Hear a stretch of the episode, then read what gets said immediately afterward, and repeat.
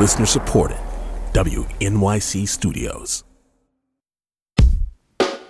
Good evening, and welcome to NYC Now. I'm Janae Pierre for WNYC.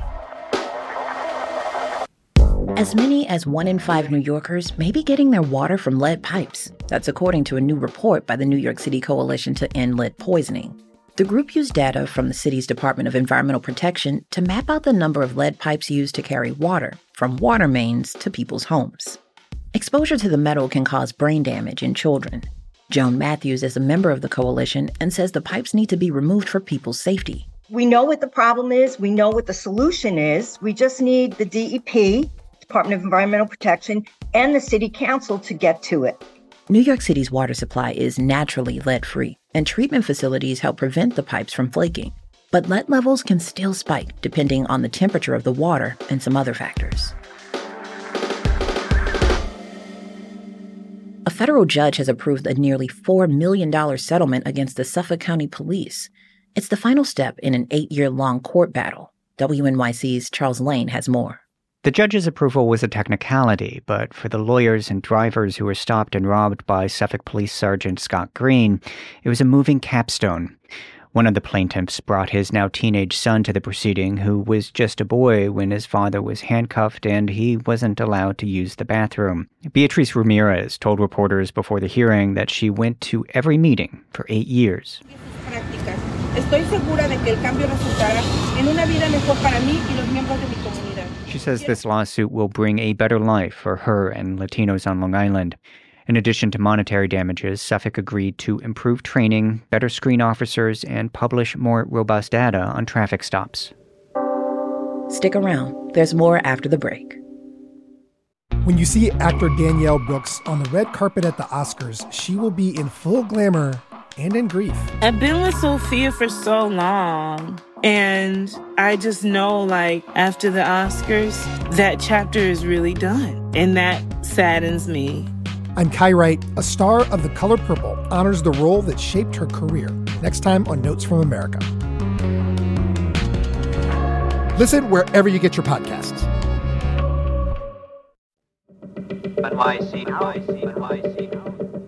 Nearly 70 children under 18 have been the victims of shootings so far this year. That's according to the NYPD. That number is lower than this time last year, but it continues an unsettling spike of violence among young people that started in 2020. As the city tries to handle the issue, a group of researchers in Brooklyn set out to find out why young people carry guns by asking them directly. WNYC reporter Brittany Kriegstein has more on the findings from their study. As the pandemic raged across New York City and gun violence spiked across all five boroughs, something unusual was happening in a covered backyard of a Crown Heights storefront from February of 2020 to March of 2021.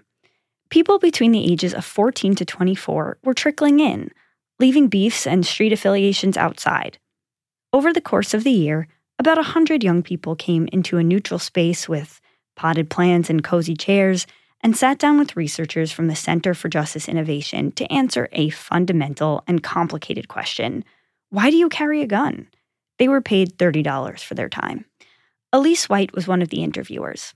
You know, a lot of times the the portrait that people or the picture that people have in their minds of gun carriers is that they're just antisocial criminals out there who have like they just don't care they have no concern for people's life they have no concern for the community and in fact what we find almost across the board is that they're very mindful actually of what it means to carry a gun they know that it's a serious thing but they also feel like they just don't have other choices. White and her colleagues, Javante Alexander and Basim Spate, say they learned that gun carriers fall into four main categories those who carry for protection, those who carry because they're involved in street hustles, those who carry for reputation, and those who are actually shooters, which they say is a smaller group than all the rest.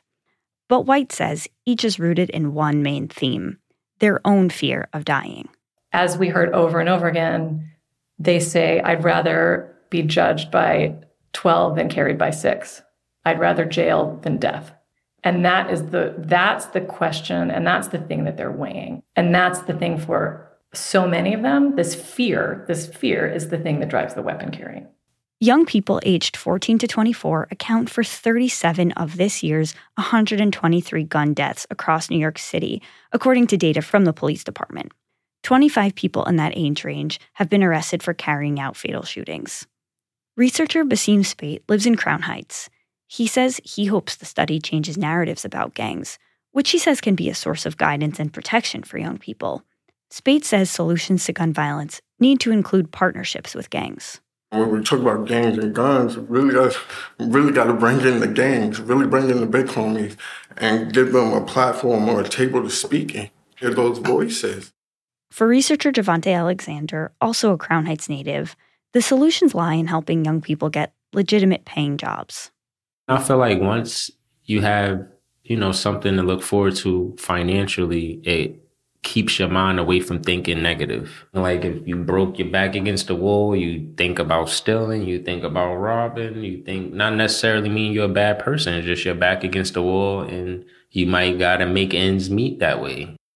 NYPD Chief of Department Jeffrey Maddrey said in a recent press conference that a thousand teens have signed up for the city's summer youth employment program, and an additional 1,700 have signed up with the NYPD for the youth policing program. That doesn't include independent programs in other neighborhoods. Researcher Javante Alexander says he knows not every kid is going to seek assistance on their own, so it's paramount to keep up contact and conversations with young people. A lot of people do need help out here. A lot of people not going to just be openly vulnerable with you. But if you pull these kids aside and you're really by yourself one on one talking to them, they open up to you and they let you know really all their problems. So Basim Spate says the question now is how to keep the progress going in Crown Heights beyond the scope of the study.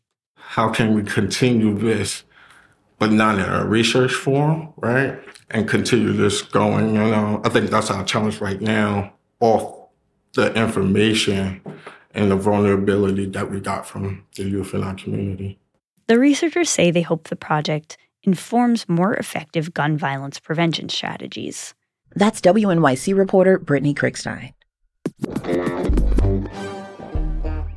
It was 50 years ago this summer that the streets of the Bronx witnessed the birth of hip hop culture.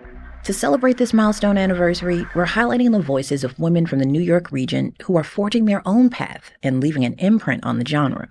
My name is Nubian Néné, and I am an artist, a dancer, a choreographer. I wear many hats, and I'm currently located in Brooklyn. My background is Haitian Canadian. So I was born in Canada, in Montreal more precisely, and both of my parents are from Haiti. When I think about hip hop, it goes so far back.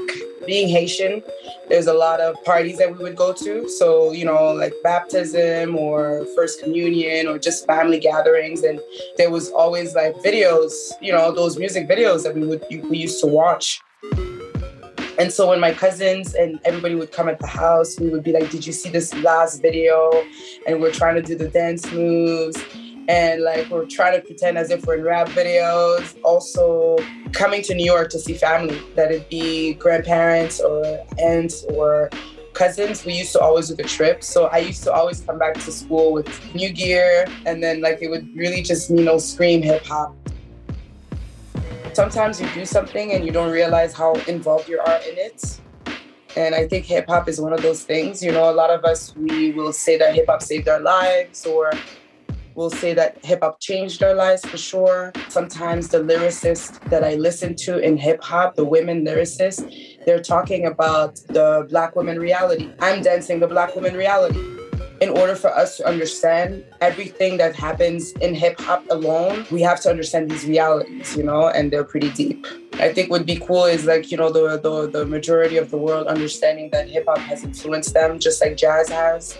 That, you know, hip hop is jazz, that a lot of people didn't want to hear that. And they say, oh, no, this is not good music, you know, and but to understand that this has changed the world just the same way that jazz had changed the world at one point, just like funk had changed the world at one point, you know? And it's also a movement of the people. And once you understand that it's a movement of the people, that is why a lot of people from different places around the world are connecting to it.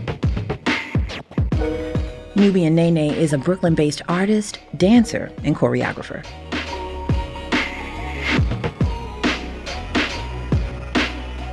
Thanks for listening to NYC Now from WNYC. Catch us every weekday, three times a day. We'll be back tomorrow.